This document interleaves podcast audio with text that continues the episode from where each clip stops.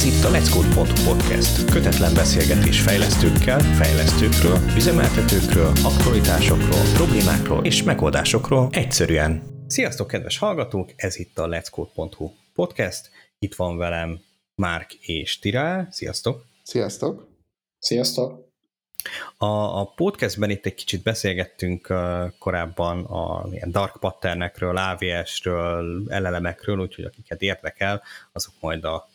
az epizód végén meghallhatják, hogy hogy is tudjak hozzáférést szerezni. Nyilván nem lesz túl bonyolult. Meg egyébként azt már a Friderikus is azt hiszem a podcastjében elmondta, hogy hogyan lehet majd megtenni, de majd mi is részletezzük. És a podcastünkben most két dologról fogunk szót ejteni, az egyik az majd a relocation lesz, azt majd Tira fog nekünk erről egy kicsit mesélni, mindenféle jót vagy rosszat, az majd kiderül, és, és utána pedig az ADR-ekről, az Architecture Decision Recordokról lesz majd szó. De akkor át is adnám Tirának a szót, mert hát biztos, hogy biztos, hogy túl sok jó információval tud nekünk szolgálni arról, hogy akkor egy az, hogy hova is ment, miért ment, kezdem akkor. Tehát most augusztus végével mentem ki, vagy jöttem ki Hollandiába, egész családdal, feleség, három gyerek, és itt egy pénzügyi, bankátyás, processzáló cégnél konténer infrastruktúra engineerként, vagy hát ebbe a csapatba csatlakoztam be, és dolgozom szeptember 1 óta, úgyhogy lassan most már az első hónapomnak a végéhez közeledem, és miközben ezt csinálom, közben kellett ugye intézni a mindenféle logisztikai, szervezési, gyerekeket iskolába beíratni, albérletet keresni, állampol, hát nem állampolgársági, hanem ez a BSN-nek hívott ilyen, ilyen személyi számos dolgot intézni meg, bankszámlát nyitni, telefon közüzemeket, úgyhogy elég sok uh, ilyen szervezési, meg, meg olyan típusú uh, feladatok állnak mögöttem, hogy így nem annyira a kedvencem, de meglepően egyelőre egyszerű volt maga a költözés is, illetve itt a mindenféle holland hatóságokkal, meg cégekkel való szerződéskötés. Úgyhogy kérdezzetek nyugodtan, hogy mi lenne az, ami érdekel, vagy érdekel. Van már biciklid? Az összes gyereknek van, nekem még nincs, de kéne, mert olyan 20 perc sétára van a, a vonat pályaudvar, ilyen, nem Amsterdamban lakunk, hanem ilyen mm, onnan ilyen, nem tudom, ilyen 30-40 kilométer egy, egy kisebb 90 ezres városban, és mint ahogy a hollandok többsége minden ilyen közlekedés az vagy vonatra, vagy, vagy inkább biciklire van optimalizálva, úgyhogy ja, nem ártana nekem is beszerezni ezt a biciklit, és a 20 perc séta helyett, nem tudom én, 6 percet biciklizni a vonatpályaudvarig. Engem így az érdekelne, már nyilván már beszéltünk sokszor erről egyébként, de hogy így az érdekelne, hogy egy, egy családot, pláne egy egy olyan családot, ahol valaki a tech szektorban dolgozik, tehát még csak így nagyon konkrétan helyhez kötve sincs, mi az, ami rávesz arra, hogy egyébként elköltözzön külföldre. Biztos vagyok benne, hogy, biztos vagyok benne, hogy sok része van ennek, és nem feltétlen kell belemenni nagyon itt a, nem tudom, ha ilyen politikai része vannak, tehát igen, azt... Aktuál politikát igyekszem minimálisra fogni. De hogy biztos vagyok benne, hogy ahhoz, hogy egy, egy család az, az egy ilyen döntést hozzon, hogy elmegy, ahhoz azért több kell, mint az aktuál politika. Nem feltétlenül, de igen, tehát, hogy több kell hozzá. Ebben benne van nyilván, hogy szerintem nagyon kényelmes kifogás tud lenni szülőként azt, hogy nem akarod a gyerekeket mozgatni, nem akarod őket áprútolni, macera költözni, iskolát keresni, barátokat újra, stb. De másik oldalról meg nagyon hittünk abba, hogy szeretnénk a gyerekeinknek egy, egy élhető országban biztosítani a, a nem tudom, a életet, és hogy egyre inkább azt éreztük mindenféle okok miatt, hogy ez Magyarországon egyre kevésbé adott, és ez sok esetben nem is az aktuál politika, hanem annak a nem tudom, való világra gyakorolt hatásai miatt, hogy romlik az oktatás, romlik az egészségügy, romlik minden, és ez volt az egyik ok, a másik ok az nekem volt egy ilyen régebbi megértésem, hogy, hogy kicsit nagyobb tóban jobban lehet fejlődni, tehát hogy szakmailag lehet, hogy, hogy más országban nagyobb, nem tudom én, IT szektorra, vagy akár csak kicsit, nem tudom, eltérő környezetben az ember jobban ki tud bontakozni, jobban tovább tud fejlődni, de megmondom őszintén leginkább nem ez volt a motiváció, hanem tényleg az ilyen élhető uh-huh. országban, ahol úgy érzi az ember, hogy nem kell foglalkoznia, meg néznie, olvasni a híreket, hogy mi történik, mert igazából működnek a dolgok. És akkor volt többféle szempont, ami alapján így nézegettünk, hogyha mennénk, akkor hova mennénk, milyen országba. Nekem nagyon kényelmes volt az, hogyha az angol nyelvvel el lehet boldogulni, nem kell feltétlenül egyből egy idegen nyelvet tanulni ahhoz, hogy intézni tudjam a, a, mondjuk a gyerekeknek a beiskolázását. Az angol nyelvterületű országokból egy pár az gyorsan ki is esett, tehát hogy a Anglia, Írország az, ne, az más okok miatt nem volt annyira élhető, Új-Zéland nagyon messze van, Kanada nagyon messze van, bár ott egy eléggé, hogy mondjam, hasonlóan liberális eszme áramlatok vannak, mint mondjuk Hollandiában, tehát ilyen szempontból szimpatikus volt, de igen, messze van. Amerikában szintén nem tartom feltétlenül gyerekes családnak olyan élhetőnek a tech szektorhoz közeli, nem tudom én, részeket. Volt egy pár ilyen, ilyen szűrő, és a Hollandia, ami nem kifejezetten első leges nyelvként az angol, viszont ilyen másodlagos nyelvként az angol nagyon elterjedt lakosság 80%-a igazából beszéli, és ami egy nagyon fontos metrika volt, hogy az ilyen OECD országok közötti, nem tudom, hol a legboldogabbak a gyerekek, akkor ott ilyen élen végzett, és volt közvetlen, volt kollégám, aki kijött, vagy most már ketten, és akik kijöttek Hollandiába, tőlük közvetlen beszámolókból is nagyon pozitív visszajelzések jöttek, és nyilván úszolás is, hogy miért nem megyek ki én is. Úgyhogy így ez egy kiadott egy olyan kombinációt, hogy, hogy arra jutottunk a feleségemmel, hogy, hogy belevágunk, és a gyerekek előtt is erről ilyen nyíltan beszélgettünk, hogy van egy ilyen gondolatunk, és ők is inkább pozitívan ö, reagáltak erre. Én arra számítottam, hogy mindenki le fogja tenni a sarkát, hogy már pedig az biztos, hogy nem, mert az összes barát itt van, mit tudom én, ehhez képest meg ilyen tök érdeklődés, hogy új, és akkor itt lesz tengerpart, itt akkor lesz ez, lesz az, milyen érdekes, és tavaly decemberben kijöttünk a tavasz, tavaszi téli szünetbe, kicsit így, nem tudom, bejártuk Amsterdamot, meg a környékét, próbáltuk kicsit így, hogy na milyen lenne, hogyha, ha, ha itt laknánk, és megint csak mindenkinek ilyen pozitív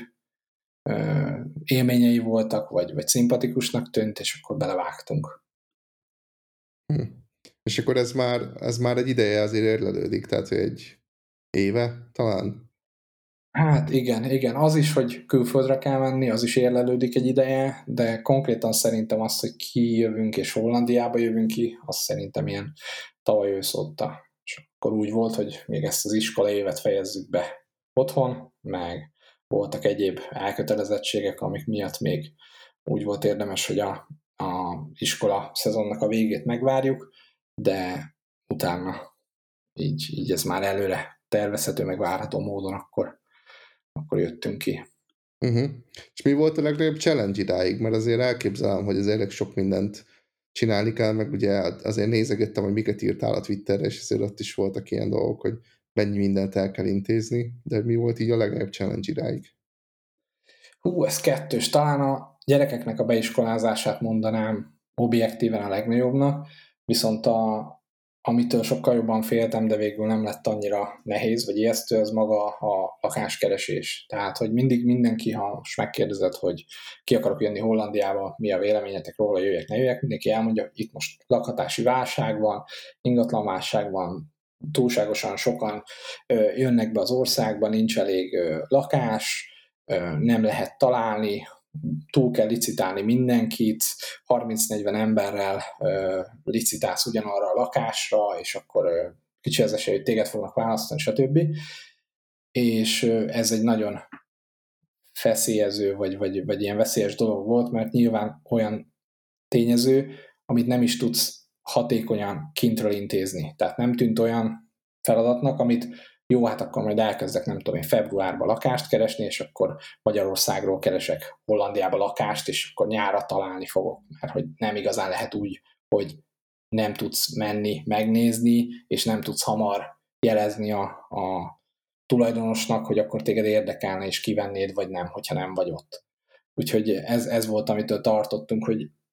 a cég egyébként, ahova jöttem, nagyon-nagyon ilyen támogató volt, egy csomó mindent elintéztek, csomó mindent térítettek, az első egy hónapnak a, a lakhatási költségeit, Airbnb-t, mindent, egyébként repülőt, meg, meg relokációs bónusz, tehát tényleg így abszolút ö, pozitív élmény volt ez, és ez nagyon megkönnyítette egyébként a költözést, de hogy még így is, hogy tudtuk, hogy az első egy hónapban minden meg van oldva, és, és nem kell keresnünk úgy nagyon a szállást, de mégis ö, féltünk attól, hogy mi van, hogyha ennyi idő alatt nem lehet találni és úgy tűnt nekem, hogy a lakatási válság az főleg a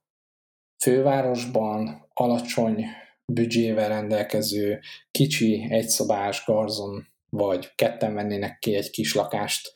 kategóriájú lakásokat érinti legsúlyosabban. A agglomerációban Amsterdamhoz még mindig tök közeli félórás vonattávolságra lévő 90 ezeres településen. Megnéztünk három házat, három házból mind a háromra azt mondtuk, hogy igazából ez jó, tehát megfelel azoknak a paramétereknek, amit igazából már a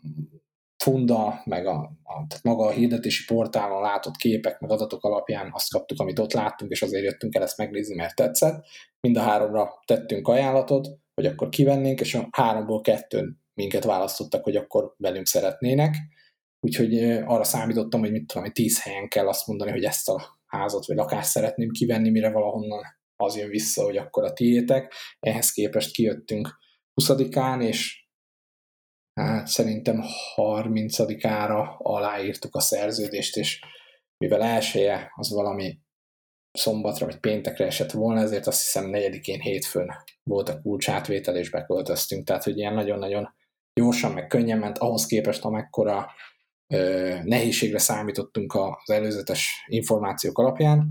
és a, ami valójában a legnehezebb challenge volt, ez pedig a gyerekeknek a beiskolázása, de nem is feltétlenül amiatt, mert na, nagyon bürokratikus lenne a rendszer, inkább csak az, hogy a három gyerek eltérő életkorban, a 12 éves korban van itt a középiskolának a, a kezdete, a gyerekek 4 éves kortól járnak iskolába, de ugyanúgy 6-7 évesen kezdenek írni, olvasni, mint otthon, de hogy kicsit olyan, mint hogyha itt az általános iskolának az első hat osztálya össze lenne vonva az óvodával, és a nagyobbik gyerek, a nagyfiam, ő már 12 éves, tehát neki már ne már a középiskolát kellene, vagy kellett volna itt, hogy kezdje, de nyilván mivel hollandul nem beszél egyik gyerek sem olyan szinten, hogy normálisan tudná a sulit kezdeni. Van két irány, amiben lehet menni. Az egyik az, hogy nemzetközi iskolába iratott be kemény tandíjért, ahol angolul megy az oktatás, és kifejezetten azokra van targetálva, akik csak átmenetileg szeretnének itt lakni egy-két évet, és nem akarnak a saját tarrendjüktől lemaradni, mint egy diplomaták ilyenek, vagy az, hogyha integrálódni akarsz a társadalomba, akkor menjél public schoolba, és akkor ebben vannak 12 éves korig ilyen nyelviskolák, akik a első évet elviszik, és az alatt elsősorban csak a gyereknek a kulturális, meg a nyelvi felzárkóztatásával foglalkoznak, és utána onnan átmehet public schoolba viszont a 12 éves korban, vagy azután érkezőknek egy másik trekken ilyen átmeneti ISK-nak hívott immersion classra kell menni, ahol szintén egy nyelvet meg a kultúrát oktatják, csak másképpen, mint ebbe a, ezekbe a tászkulokba. Úgyhogy a három gyereknek két különféle módon, két különféle helyre kellett intézni a beiratkozását, és a kisebbeknek úgy, hogy nem csak a primary school-t kell megkeresni, hanem a task school is meg kellett keresni, ahol járatnak ott a nyelviskolát, úgy, hogy a nyelviskolába csak úgy lehet beiratni, hogyha először már megvan az általános iskola. Úgyhogy ez kicsit ilyen, ilyen bújtatott dependenciák, meg, meg hogy tényleg kinek mi a legjobb, mi van, hova, stb., és semmit nem tudsz hatékonyan elkezdeni, amíg nincs meg a hol fogtok lakni kérdésre a válasz, hiszen érdemes a lakhelyhez közeli iskolát választani, és oda vagy csak leginkább garantálva, hogy, hogy biztos, hogy fel is veszik, tehát hogyha mondjuk nincs, vagy csak messze, másik településen van a, van a, a lakhelyetek, akkor lehet, hogy hiába pályáznál, vagy jelentkeznél a XY másik iskolába, de azt mondják, hogy tele van, és itt is inkább a, a lakhely szerinti közelségre állítják sorba a várakozó listákat. Tehát, hogy ezek ilyen egymásra épülő dependenciák voltak, és nagyon sokat beszéltem most erről egyhuzamba. Kérdezzetek. Uh, anyagilag egyébként hogy, hogy néz ki a történet? Tehát, hogy előrelépés, visszalépés, ugye nyilván a helyi vásárlóerőhöz képest ez most hogy változott a dolog, mert ugye ezt sokaknál hallom, hogy Európán belül, tehát hogy bárhol megy, az igazából szarabb ilyen tekintetbe. Uh-huh. Bennem volt egy félelem, hogy Magyarországon már eléggé, nem tudom, bejáratott nevem volt, kapcsolati rendszerem, sokan ismerték, tudták, hogy ügyes vagyok, és mennyire kell, tudom én, előről felépíteni, akár a bérigénybe, stb. A, most azt mondanám, de még egy vagy két hónap múlva okosabb leszek, mert most azért sok olyan költésünk volt, ami még nem az átlagos havi költés, emiatt kicsit nehéz látni a büdzsét, de azt mondanám, hogy ugyanannyi, nagyságrendileg ugyanannyi költőpénzünk marad a lakbér meg a rezsi kifizetése után az itteni melómmal, mint amennyi költőpénzem maradt úgy Pesten, hogy ott nem kellett albérletet fizetni. Tehát, hogyha majd itt is megvesszük a saját lakást, akkor igazából több pénz marad a kezembe, mint otthon. Úgy, hogy a mostani a cégnél a munkabéren felül ott is van egy ilyen részvény pakett, aminek a évente vesztelődésével még azt mondanám, hogy így egy plusz 20 százaléka a fizetésemhez képest. Úgyhogy összességében szerintem előrefele léptem, azt nem mondtam talán, hogy az ilyen bolti bevásárlások meg ilyenek az teljesen pariban van Magyarországgal, tehát van egy pártétel, ami olcsó, pártétel, ami drágább, de hogyha nézel egy kosarat, ugyanannyit fizetsz érte, mint otthon, csak mondjuk picit jobb minőségűek a ugyanolyan márkázott termékek, tehát hogyha mondjuk nem tudom, elmész a spárba, és a spármárkás termékeket veszed, akkor azok jobb minőségűek, mint otthonos spármárkás termékek. Talán itt azt mondanám, hogy lehet, hogy a spárk az, az kicsit prémiumabb bolthálózat is, mint, mint otthon. Fel, feljebb van az ilyen csumbóhoz, meg dörkhöz képest pozícionálva. Mindegy, ezek ilyen itteni szupermarket láncok, de ezekbe azt mondanám, hogy nincs összehasonlítható különbség, ugyanannyit fogsz élelmiszerre költeni szerintem, mint otthon nagyságrendileg a szállásod az sokkal drágább lesz, mint otthon, viszont az én tapasztalatom alapján a fizetésed arányosan szintén drágább, vagy hát több, de nyilván ez lehetett volna másmilyen is, hogyha itteni, hol, tehát hogy tudni kell, hogy a cég, akihez jöttem, az itt a holland, nem tudom én, fang kategóriás cégeknek az egyike, tehát nem a Uber mondjuk, hanem a másik, ilyen nagyobb holland IT-s unikorn is, nem is biztos, hogy ez unikorn is a jó szó rá, de lényeg az, hogy ilyen hírhette jól fizető munkaadó. Úgyhogy lehet, hogyha kisebb cégnél kezdtem volna, vagy, vagy teljesen ilyen utcáról kellett volna interjúzni, akkor lehet, hogy azért ez egy lefele váltás lett volna addig, amíg az otthoni már saját tulajdonú ingatlanhoz képest itt fizetem a, a albérletet viszont az életminőség meg sokkal jobb, meg a kilátások is, meg szerintem itt is ugyanúgy bedolgoztad volna magad egy-két-három év alatt ugyanarra a szintre a lokális munkaerőpiachoz képest, mint ahonnan kijöttél annó a saját országodból. Hogy van egyébként itt most a, a munka? Ugye itt már beszéltél arról, hogy milyen céghez mész, de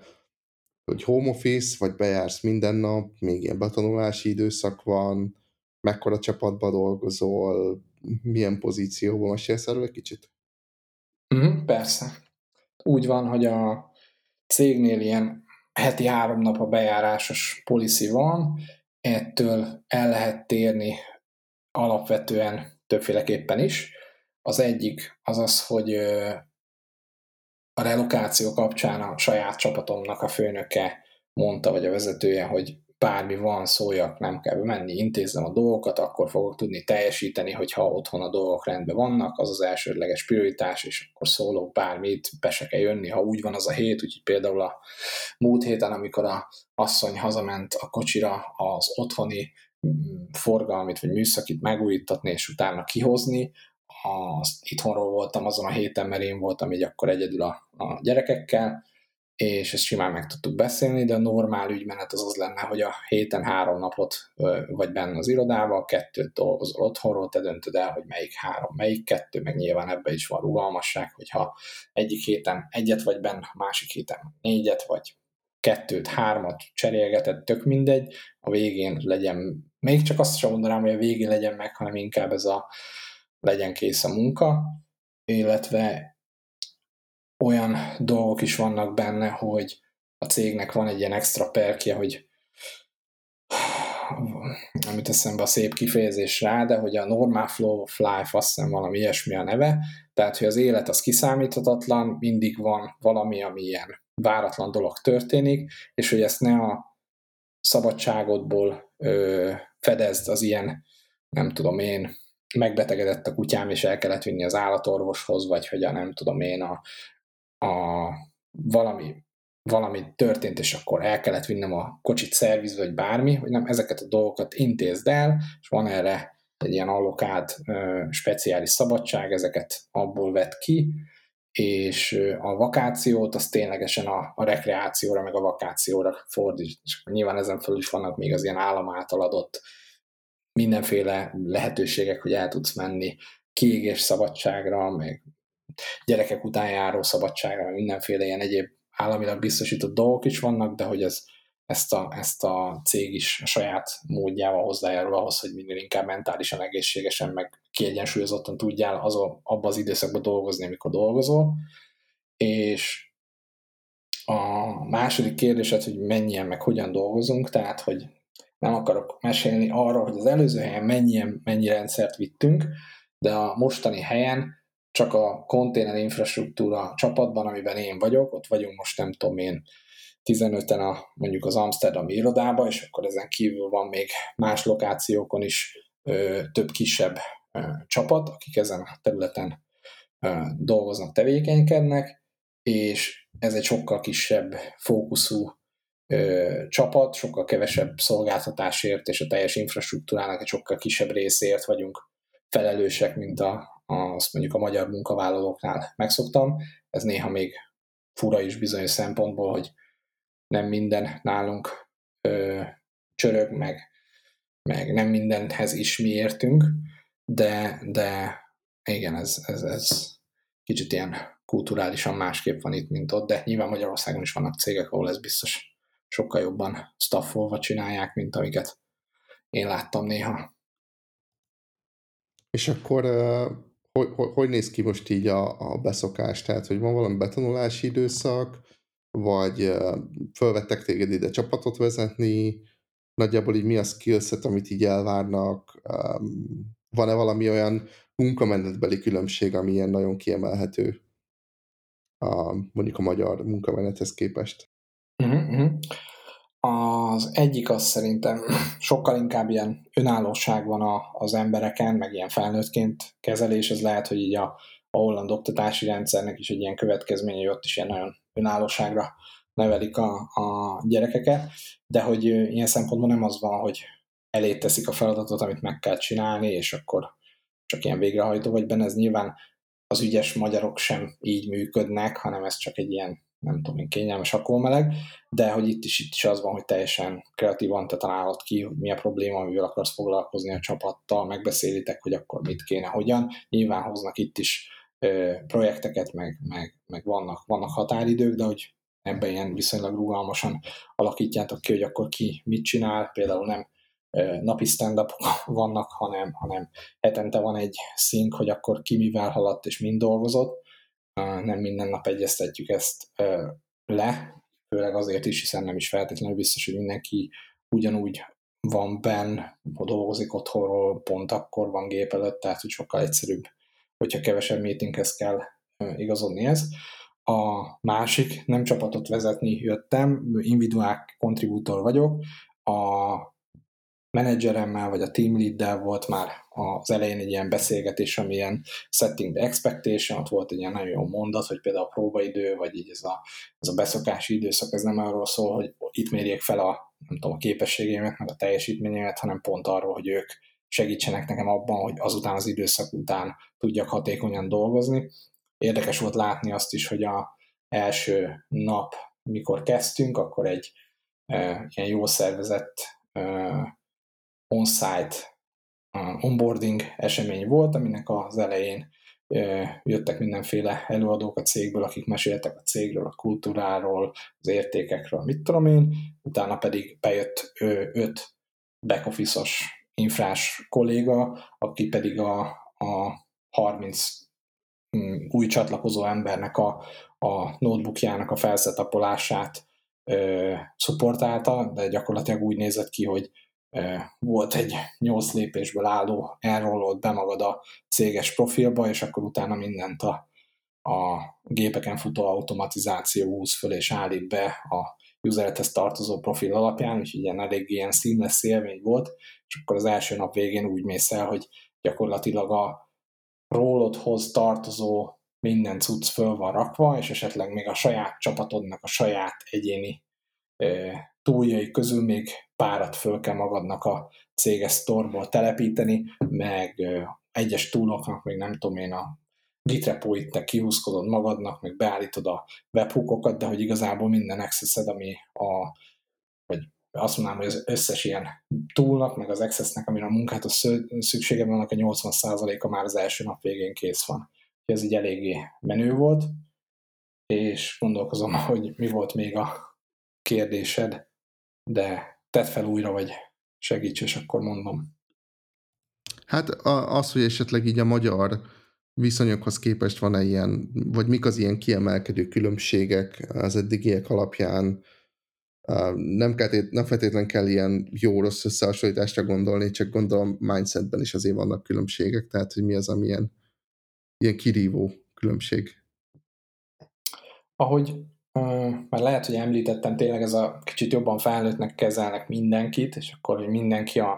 a maga részéről, mondjuk ebben szerintem benne van az is, hogy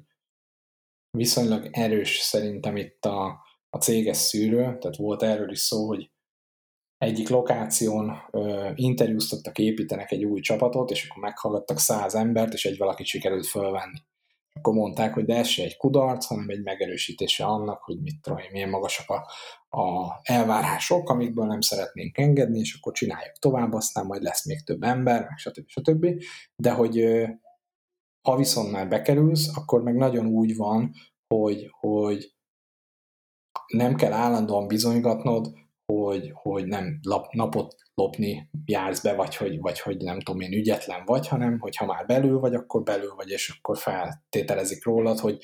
e, tudod és akarod csinálni a, a mm, rád bízott feladatot. E, van, a, ami még szintén különbség volt, hogy, hogy ha van valami olyan dolog, amit szeretnéd, hogy jobb legyen, vagy, vagy, vagy javítani a bármiben, akkor nyitottak a feedbackre, illetve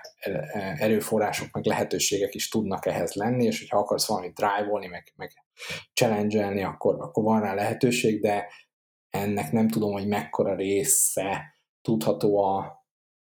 céges kultúrának, a holland mentalitásnak, annak, hogy ez sikeres, nyereséges pénz, ahol értik azt, hogy pénzt pénzből lehet csinálni. Aha, és uh, mennyire, mondtad itt, hogy holland cég, de hogy mennyire holland egyébként, tehát mennyire jellemző az, hogy, jelen, hogy főleg hollandok dolgoznak itt? Ilyen szempontból abszolút nem, tehát 2006-ban alapították mai napig holland ö, alapítók, viszik, vezetés, stb. Viszont nem tudom megmondani, hogy hány éve, de nagyon ráfordultak erre a, a divers, nincs elég jó szakember ahhoz, hogy csak Hollandiából, Amsterdamból vegyünk föl embereket, és nagyon-nagyon sokféle országból nem csak úgy vesznek föl embert, hogy ha bárhonnan bejössz és betévedsz hozzájuk, akkor felvesznek, hanem kifejezetten ö, keresik és, és támogatják a, a, az expatokat, vagy hogy más országból szipkázni el ö, ügyes, tehetséges, bármilyen munkakörbe dolgozó embereket. Tehát az én onboarding napomon azt hiszem, hogy volt egy ilyen vicces kérdés, hogy, hogy hányan vannak, akik Hollandiába költöztek emiatt a munkahely miatt, és akkor szerintem az embereknek a többsége így volt, és hányan voltak, akik Hollandiából másik cégtől, stb. jöttek át, vagy suliból, és akkor onnan is volt még egy, egy nem tudom én, 20-30 százalék, és akkor volt egy olyan kérdés, hogy oké, okay, de mennyi az, aki ekte holland születésű, és Hollandiába élt, és úgy, úgy került ide a céghez, és nagyon kevesen voltak úgy. Nyilván nem azért, mert kiszűrik, csak szerintem már a saját belső piacot, azt már nagyon lehalázták. Nekem az az érzésem, hogy, hogy már nagyon arra mennek rá a cégek, akár az Uber, akár az Adyen, hogy már az iskolapadból, meg már külföldről importálják a, a jó szakembereket. Engem az érdekelne, hogy ugye, ha jól emlékszem, azt mondtad, bár lehet, hogy már nem emlékszem jól, a ilyen konténeres csapatba kerültél, ugye? Vagy azzal foglalkoztak úgy javarészt. Igen, igen. És ugye nyilván, ha már ilyen konténerek, akkor ugye általában előjön a Kubernetes, és ugye a Kubernetes, akkor előjön a Mark, meg, meg a Márkon kívül előjön a, a Go kérdés. És nem tudom, mert én azt figyeltem meg, hogy, hogy Go fejlesztőt találni Magyarországon, az, az így, hát nem tudom, elég, elég nehéz, és nem tudom, hogy ilyesmiről hallottál-e ott felétek, hogy akkor ez jelen van ez a probléma, kell egyáltalán, nem is hallottál róla, nem foglalkoztok vele, mert nem ilyen embereket kerestek, vagy nem tudom. Érdemes tudni azt, hogy mivel nálunk ez a banki szektor, nagyon sok dolog az gyakorlatilag belső, mi üzemeltetjük, nem cloud szolgáltatón futó cuccok vannak, emiatt az egyik szűrőfeltétel, vagy amire odafigyelnek például a mi csapatunkba való interjúztatásnál, hogy olyan embereket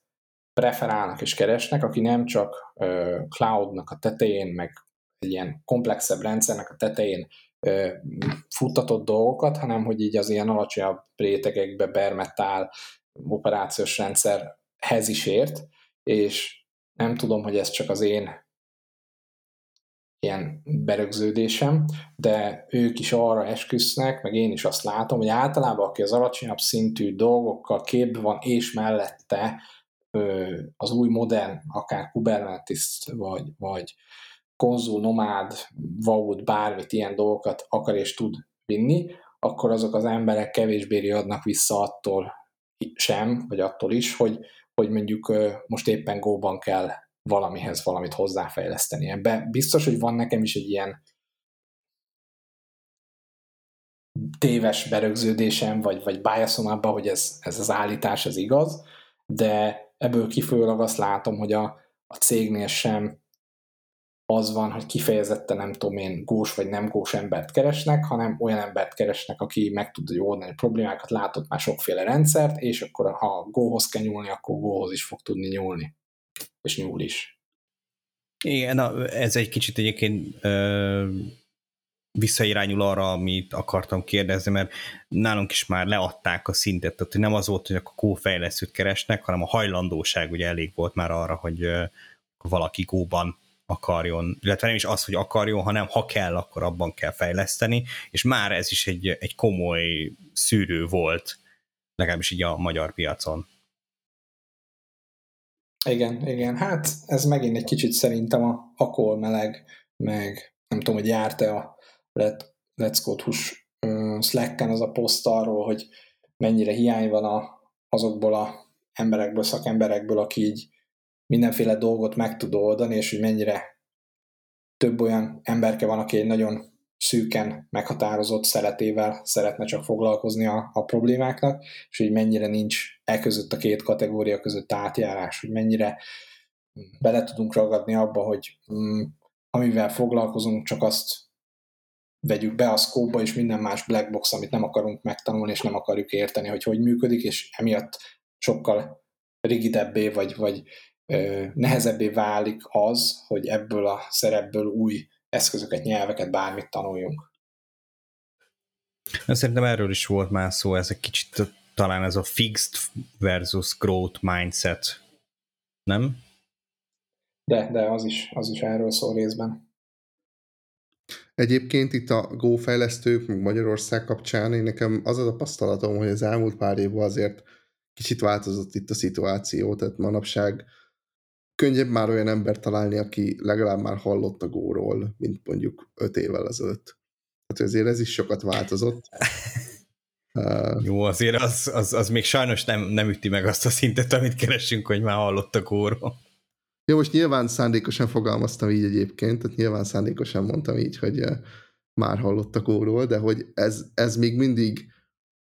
valahol egy pozitívabb szituáció, mint az, hogy uh, mi az, hogy... Igen, kíváncsi lettem volna, hogy, hogy külföldön, tehát hogy ott, ott tehát, hogy valahol a, nem tudom, az óceánnál van ez a határ, mert hogy, mert hogy olyan, mint hogyha tényleg így az USA-ban viszont mondjuk elég sok ilyen ember legyen, meg sokan foglalkozzának ezzel, meg ott jobban meg lenne ez a fajta nyitottság, és valahogy most akkor Európában nem szivárog ez át, vagy, vagy Európában is van, és aztán valahogy itt,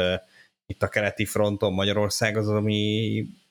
nem, nem jutott még el arra a szintre, vagy igazából itt is vannak, csak bujkálnak, és underground, és nem tudom mi.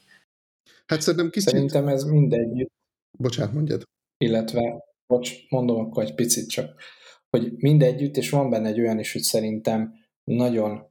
torz a világról, meg mondjuk a Go fejlesztésről a, a alkotott képünk innen Magyarországról nézve, és nagyon, mivel a Twitter, a média, a blogposztok, az akármi, az így nagyon így a e, völgynek, meg a, meg a Bay Area-nak a, a átlaghoz képest felülreprezentált nagyon sok ügyes trendi, eh, legfrissebb technológiákat ismerő embereknek a, a írásaival van tele, és ahhoz képest körülnézel magad körül, és hol vannak ezek az emberek. És az a vicces, hogy igazából Amerikában is óriási problémák vannak ebből, és például a fent említett nem találunk embert, az, az egy amerikai nem ö, tengerparti ö, városban volt, hogy nincs ott se sok jó, meg korábbi évek saját tapasztalatai volt, hogy ott az átlag, nem tudom én, amerikai infrás se volt átlagosan jobb, mint az átlag magyar infrás. Csak egyszerűen egyrészt több ember van ott, és a több emberből több IT is van, és a több IT isból több infrás van, és a több IT isból a, a top 1 százalékból darabra több van, és azok is azokon a régiókon koncentrálódnak, ahonnan, ha olvasod a, a contentet, akkor az látszik, hogy igazából ennek kéne az alapnak lennie, de ott sem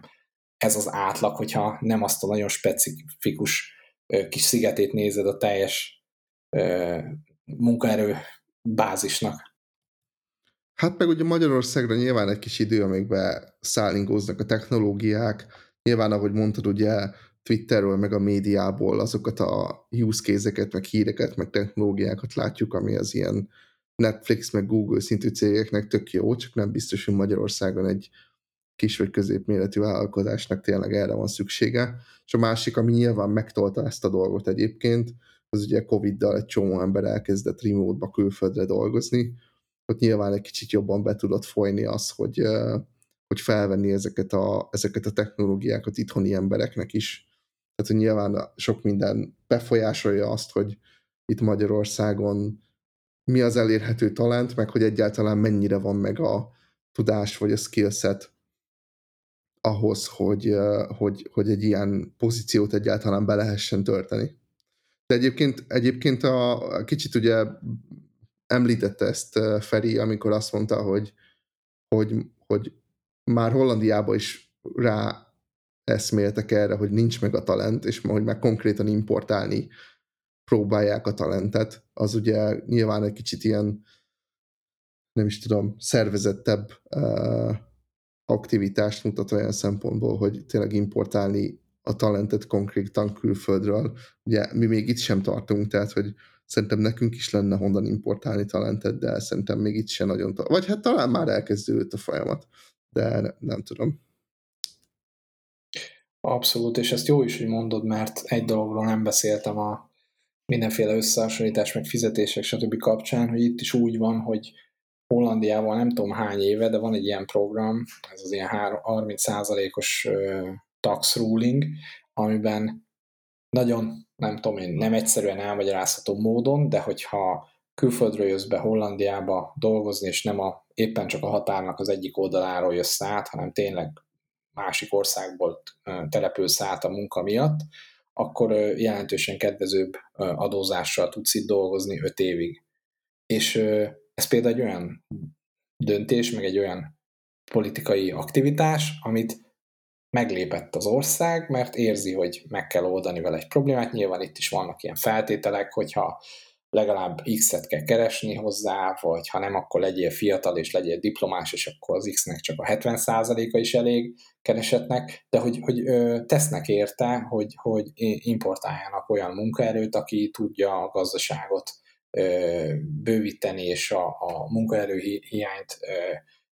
csökkenteni, és mellette meg például voltak az ilyen egyéb adóreformok, meg akartak, nem tudom, hogy megszorításokat csinálni, vagy növelni a, a, a büdzsét, és ennek kapcsán az összes ilyen top IT cég, az petíciózta a kormányt, hogy ne nyúljanak hozzá ehhez a, ehhez a 30%-os adókedvezményhez, mert ez nekik annyira fontos, hogy ezzel tudják ide vonzani külföldről a jó munkaerőt. Szóval, hogy ezt ilyen nagyon tudatosan tolja a,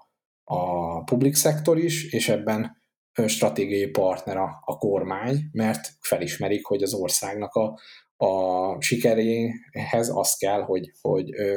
ezeket a munkahelyeket be tudják tölteni, és hogy ezek a cégek, ezek versenyezni tudjanak a nemzetközi piacon, és ne, mit tudom én, a, a agyszivattyúnak a rossz felén legyen a, a Hollandia, hanem a jobbik oldalon. De mi az, amivel egyébként konkrétan be lehet vonzani ezeket a talenteket? Tehát eh, például hogy találtak meg téged? Te ide jelentkeztél, vagy ajánlottak, vagy megtaláltak, illetve a másik kicsit ehhez kapcsolódó kérdés, aztán majd megpróbálom nem elfelejteni és megismételni, hogyha kicsit sok egyszerre, hogy nyilván sokszor mondtad, vagy sokszor uh, említetted, hogy ugye a kilátások itt azért kicsit jobbak, tehát mondjuk milyen a karrierút, illetve hogy néz ki az, hogy uh, mit tudom én, hogyha saját házat szeretnétek venni, akkor, akkor az itt hogy néz ki, hogy mennyi idő, mennyire tervezhető ez a dolog. Tehát nyilván, hogyha valaki elköltözne egy új helyre, akkor, akkor szeretné látni, hogy azért mennyi idő alatt tud magának egy életet, meg egzisztenciát felépíteni. És sokszor ugye Magyarországon ez az egy kicsit kérdéses, hogy vajon mikorra jutsz el oda, hogy mondjuk nem tudom, ne legyen már több hiteled, mint amennyi, amennyit felvettél annó. Tehát, hogy hogy néz ki így a, mi a prospekt, amivel így oda lehet vonzani embereket, akár karrier, akár élet szempontjából, ami így, így meg tudja ragadni az embert. Oké, okay, és akkor az első fele a kérdésnek, hogy engem hogy találtak meg, ahogy említettem, ugye volt már korábban egy kollégám, aki nem ehhez a céghez, hanem csak generikusan kiment Hollandiába, és róla is tudtuk előre, hogy ki fog menni. Neki is mit tudom, választások voltak, a, akkori egyik választások voltak a triggerpont, és akkor kijött, kivándorolt, ott is ő megfordult több cégnél, még kikötött ennél a mostaninál, és ez volt az a cég, ahol először nem azt mondta, hogy kutyaütőkkel dolgozik együtt, és mennyire, nem tudom én, hiányzik neki az a, nem tudom én, szakmai légkör, vagy az a csapat, amivel belünk dolgozott, úgyhogy már ez, hogy nem panaszkodott, ez egy eléggé ilyen pozitív jel volt, hogy na, akkor ez, ez, ez, ez valami lehet az a cég, illetve később, tehát ő is hívott már, hogy egyrészt, hogy generikusan is ki kéne menni, miért vagyok még otthon, másrészt, hogy konkrétan a céghez is hívott, utána egy másik közös kollégánk is kiment, ő is ehhez a céghez, tőle is ugyanazokat a megerősítéseket kaptam, hogy bejött neki az ország, bejött neki a cég, és konkrétan, hogy hát bővül tovább a cég, keresnek embert, bármikor mennék, akkor, akkor be tud ajánlani, stb. Úgyhogy nem annyira az utcáról kellett nézzem a, a, a hirdetést, illetve kicsit olyan is volt, hogy amikor mentem, hogy na, akkor most jönnék, és akkor most akkor tudok interjúzni, akkor így kb. helyet, nem azt mondom, hogy helyet kellett csinálni, de hogy, hogy fél évvel, ha korábban megyek, vagy egy évvel korábban megyek, akkor sokkal nagyobb ebbe a csapatban nagyobb bővülés volt, és jobban vették fel az embereket. Most már ilyen plusz egy embernek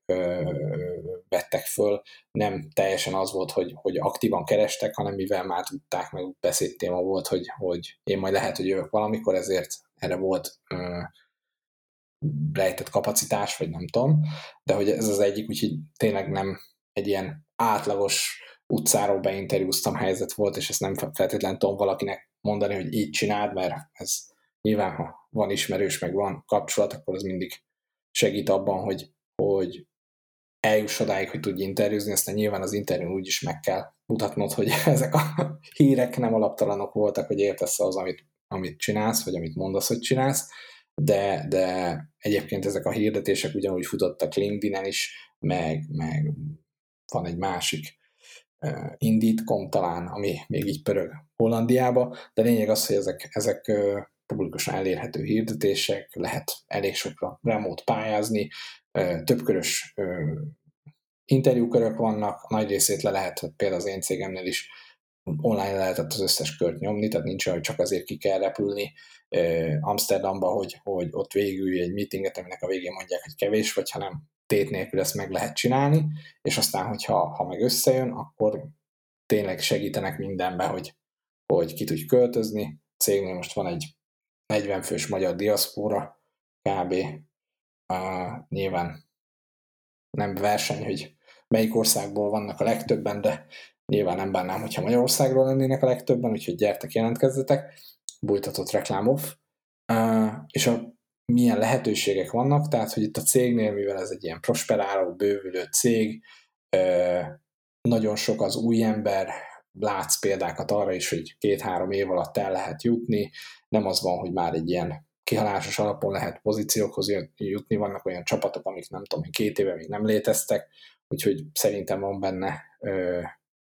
növekedési lehetőség, ahova az ember tud menni előre. A generikusan pedig, hogy itt az országban mik a kilátások, meg a, a mondjuk a fizetésekhez képest a, az ingatlanvásárlás, ami nagy érdekesség, hogy nem annyira fejnehéz a, az ország, mint Budapest, tehát hogy Amsterdam az azért kisebb, mint Budapest, viszont vannak közelében akkora városok, amik így, tehát most én is itt egy ilyen nyugis, zöldövezeti kisvárosban vagyok, ami Hilversum 90 ezer ember lakja,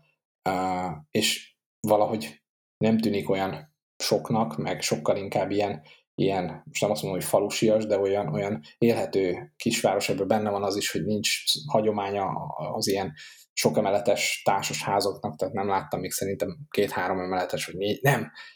A Almerében, ami egy teljesen tervezett, nem tudom, talán 70-es években épült ö, város, a tengertől ö, elfoglalt területekre, ott, ott láttam azt hiszem tízemeletes házat, de hogy az volt az első egyetlen ilyen,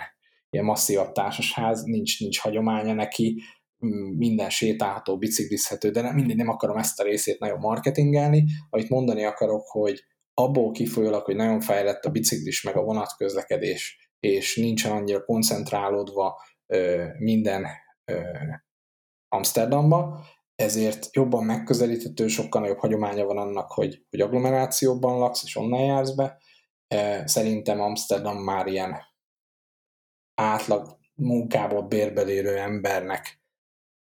nem, nem fogsz tudni szerintem olyan ingatlant venni, amiben, amiben családot válasz, meg gyereket nevelsz föl, meg nem is jó arra.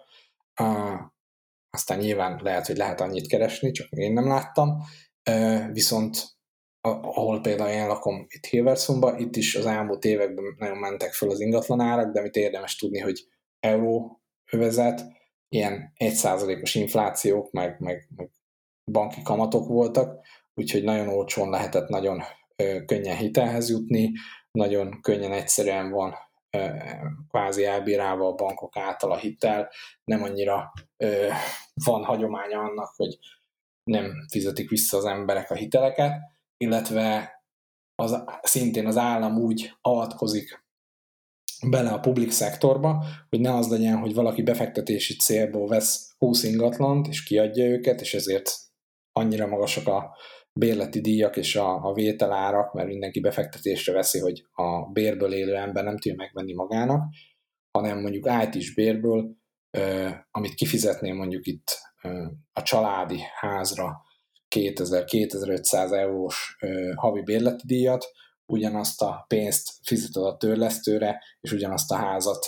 20 év alatt kifizeted magadnak, úgyhogy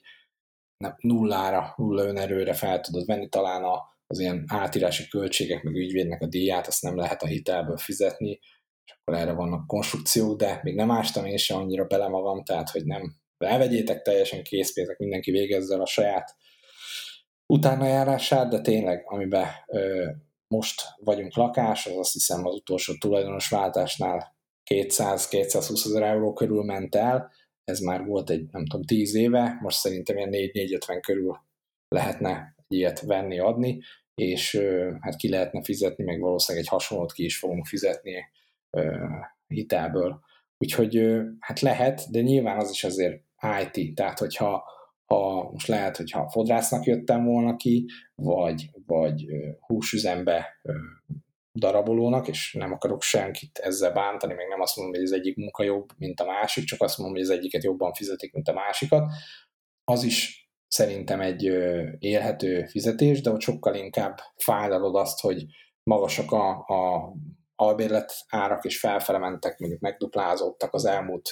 öt évben, meg lehet, hogy azt mondod, hogy sose lesz pénzed magadnak a két nem tudom, fodrászbérből kifizetni a, a családi háznak a hitelét.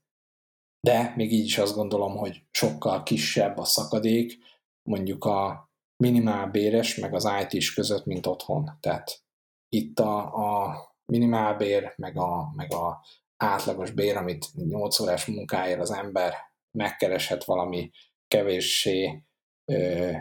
nagy gyakorlatot, vagy speciális végzettséget, szaktudást igénylő munkáknál, abból is be tudsz vásárolni, ki tudod fizetni az albit, és el tudsz menni, nem tudom én, nyaralni. Tehát, hogy a, a, az alja is magasabban van, mint a magyar, nem csak a teteje. És a, szakadék is azt mondanám, hogy kisebb a, a jó kereső, meg a kevésbé jó kereső között.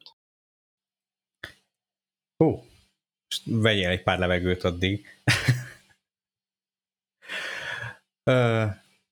hát uh, nem tudom, hogy tudunk-e még így bármit hozzáfűzni. Biztos, hogy Tirál egyébként még legalább egy, egy órát vagy kettőt tudna erről mesélni.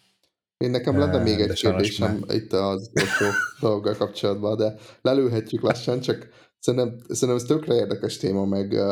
nekem ez annyira... E- egyébként persze, csak már ugye egy óra tíznél járunk, tehát hogy az a baj, hogy minden egyes kérdés az 20 perc. Jó, de ebből, ebből 20 de te perc a podcast Igen, igen, nem kérdés. Nem, a, jó, akkor egy kérdés. A, említetted azt, hogy ugye van magyar diaszpóra, hogy, hogy hogy néz ki ilyen szempontból ott a szociális élet, hogy van, van valami esetleg, biztos vannak Facebook csoportok, de hogy van esetleg valamilyen, hát hülye szóval support group, tehát van valami közösség, amiben egy el tudtok menni, és akkor itt kérdéseket föltenni, nem tudom, a kihívásokat megbeszélni, ami kifejezetten ilyen magyar, hogy néz ki ott olyan szempontból a szociális élet, hogy nyilván valahogy be kell illeszkedni, szomszédokkal jóba lenni, de hogy van-e ilyen, nem tudom, magyar csoport, akivel így összejártok, ilyesmi.